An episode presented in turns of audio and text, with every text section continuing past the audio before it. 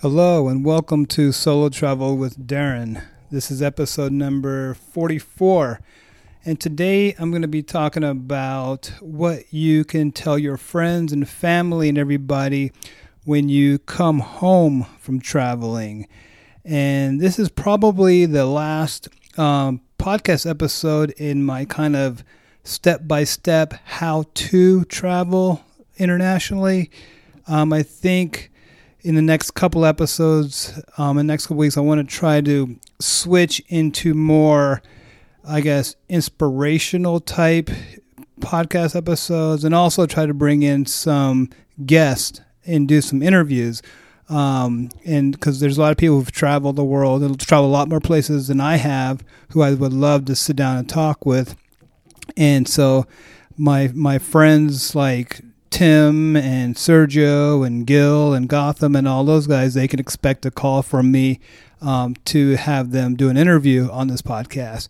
And then, like I said, the inspirational stuff is kind of the same stuff that's on my older website, darrenstravels.com, and my YouTube channel. And those are all just videos of where I've been and kind of to inspire you to travel. And it's you know, the implicit thing is, if he can do it, I can do it, basically. And that's why I post the videos, because anybody can do it. And if you can see kind of the places that look cool, then you know, go figure out how to go yourself and go. So that's what I plan on doing here in the next couple of weeks, is kind of changing the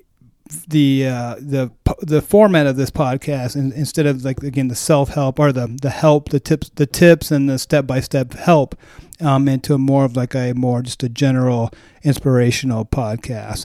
But with that said, though, like I said, today I want to talk about coming home. And when you travel, you come home, you're gonna, well, the first thing you need to realize is that nobody really cares. Nobody cares that you travel. Nobody cares that you went 8,000 miles away.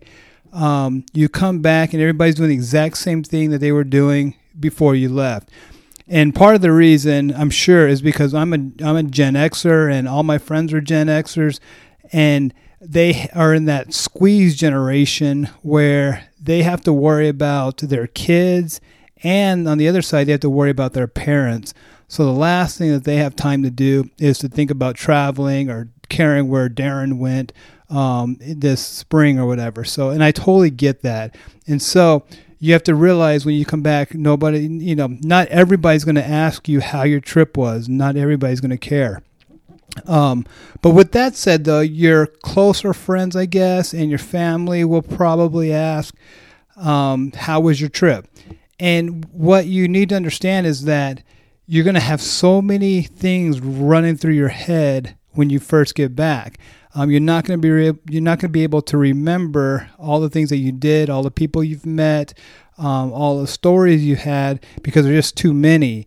And so what I heard a couple years ago, and what I think is good advice, is that you should get one or two stories down pat that you can always tell. You tell the same story every time one of your friends asks you about your trip.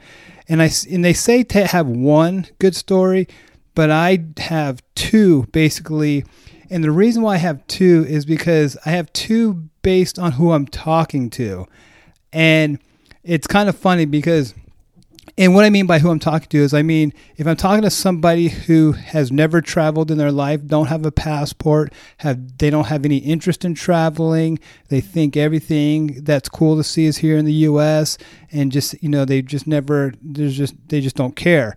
And then on the other side of it, there's my friends who've been traveling the world for 20 years, and they've been to, you know, hundreds more places than I have, and they think, you know, some of the places I go to are kind of silly, but it's kind of interesting, though, how that works.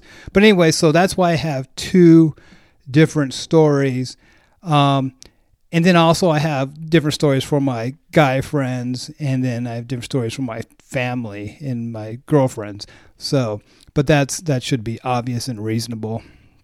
But what's funny, though, is when you're talking to your your seasoned veteran friends who travel and they've been to the places you've been to and they've been to a lot more places, they almost look down on you when you travel somewhere and you just go to like the tourist sites.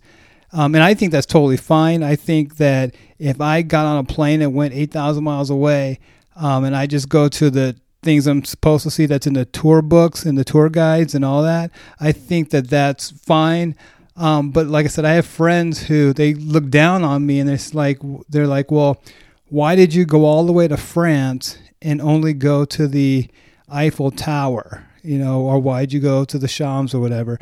Why didn't you go out and spend some time with the French people out in the country and, you know, have croissants with Jean-Francois or Pierre or somebody and wear a beret or something?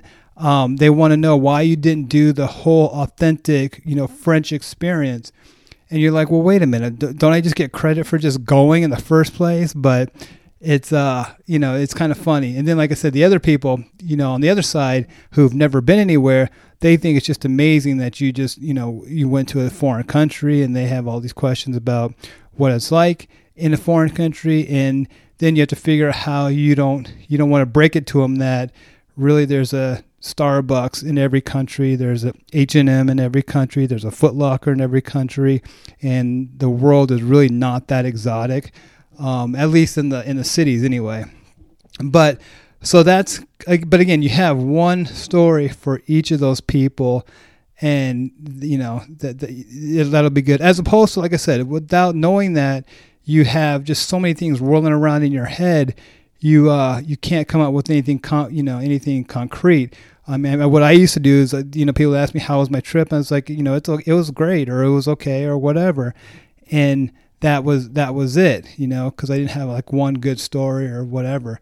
But and then one other thing that your friends and family will ask, especially your family, they'll ask you about the best or the superlatives, I guess. They'll ask you what's the best place you went, what's the place you didn't like the most, what's most overrated, things like that, just the best and the worst of.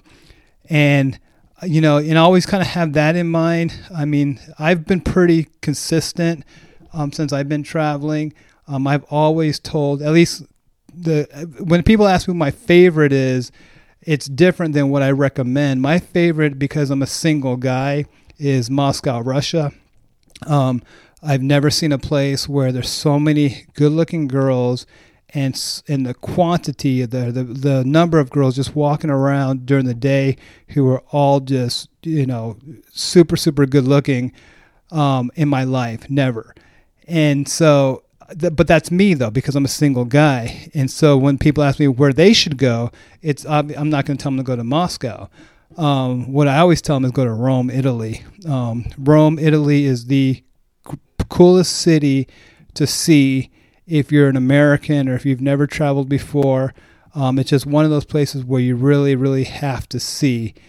And I've been telling people that for years, go to Rome. The second place I say to go is to Prague, Czech Republic. If you're interested in Eastern Europe or Central Europe and you don't want to just jump in, you know, with 2 feet, I say go to Prague first, because Prague is definitely Central/Eastern Europe, but it's very Western in the sense that you're not completely disoriented like you are in Russia or Ukraine. It's a very, very good starting place, and I say all that. And that's so Prague is like my second recommendation after Rome. If people ask me, I will tell them, you know, where I think is the most underrated place. And if you've seen my social media for 2 seconds, you know what that is. And the most underrated place is Zagreb, Croatia, by far. It just doesn't get a ton of attention on the travel scene, at least for the Western world. But probably the coolest place, one of the coolest places I've ever been. And again, coming from the perspective of being a single guy and just the vibe of the whole place in Zagreb. The most overrated place that I've been, and again, I don't like being negative about any place. So I'm trying not to be negative and say any place is no good. But just my 2 cents is that the overrated places were Dubai and Budapest. And in Budapest, from a single guy's perspective, I mean, there's this perception or stereotype that the girls in Budapest, Hungary, are all super good looking, and that's not true. But again, that's, but if you go for just like the culture and the architecture and things to do, Budapest is one of the most popular tourist destinations in Central Europe. So please don't let me stop you from going, that's for sure. And then Dubai, I was there during the start of coronavirus this year. So maybe that had a lot to do with what I didn't really like about it. But what I wasn't impressed with was just how spread out it is. I mean, it's just so spread out, and it's really, it's just not a convenient city. And the vibe is kind of like nobody's from there. And so it's a lot of just coming and going, and a lot of just movement. Like I said, it's kind of like Vegas almost, but not as concentrated, I guess. But anyway, so that's what I always say, though, when I'm telling my friends or my family what I think is the most overrated place, the most underrated place. And then that leads me to my last point about travel. When you start reading books and you start, well, not reading books, but when you go online and you go to travel forums and you go to other travel podcasts, a lot of times you'll come across people talking about trying to visit every country on Earth. And I think there's like 196 countries, I think. And I think that's kind of silly, because when you've been to the country, that doesn't really mean much. What's important is the cities. And it's because two different cities in a country are just so different that when you come back from going somewhere, you really can't say, oh, yes, this country is like that, because you've only been to one city. It's like, somebody coming from Spain coming to the U.S. for the first time. If they go to New York, they're going to have a different experience than if they go to Los Angeles. And so it's more important to visit cities than it is countries, because, when they go back to Spain, they're going to say, oh, yeah, America was, X, Y, and Z, based on what they saw in New York or LA. And in my experience, the most glaring example of that is going to Russia. And you go to St. Petersburg, Russia, and it's almost like you're here in the U.S. It's super, super easy, very artistic, very casual almost. All the girls are kind of like hipster, skater almost. It's not and not very good looking either. I mean, not I shouldn't say not very good looking, but average girls, I should say, in St. Petersburg, Russia. And again, that's the stereotype of Russia is you go down there and there are these supermodels walking around everywhere. And in St. Petersburg, there's just not. But then you go down to Moscow, and it every bit lives up to the reputation of supermodels walking around everywhere. And so the difference between those two cities couldn't be more, just night and day. And so when I always use that as an example of, so yeah, I've been to Russia, but the experience in St. Petersburg is much different than it is in Moscow. And again, all from a single guy's perspective. But so that's that. So anyway, so I'll wrap up with that.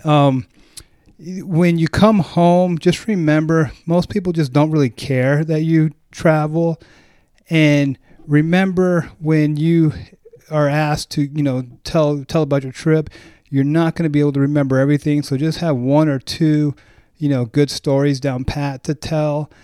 And then, and also same thing, have kind of your places, your recommendations, because people are always going to ask you, you know, where do you recommend going, or what's your favorite, or where they should be away from, or, you know, what's it like there. Have all those answers too, because people will ask you all that. And then, like I said, after all that, then you can, you know, go home and, you know, start planning your next trip. So I want to thank you for listening. As always, please subscribe to the podcast, and you can check out my older site, darrenstravels.com. That's where I have kind of like all my same travel tips and all that, but there's more information on specific countries and cities and all that. And as always, if you have any questions, shoot me an email at darren@solomeltravel.com, and I'd be more than happy to answer any questions that you may have. And that's it for today. Thanks for listening, and I'll see you next Thursday.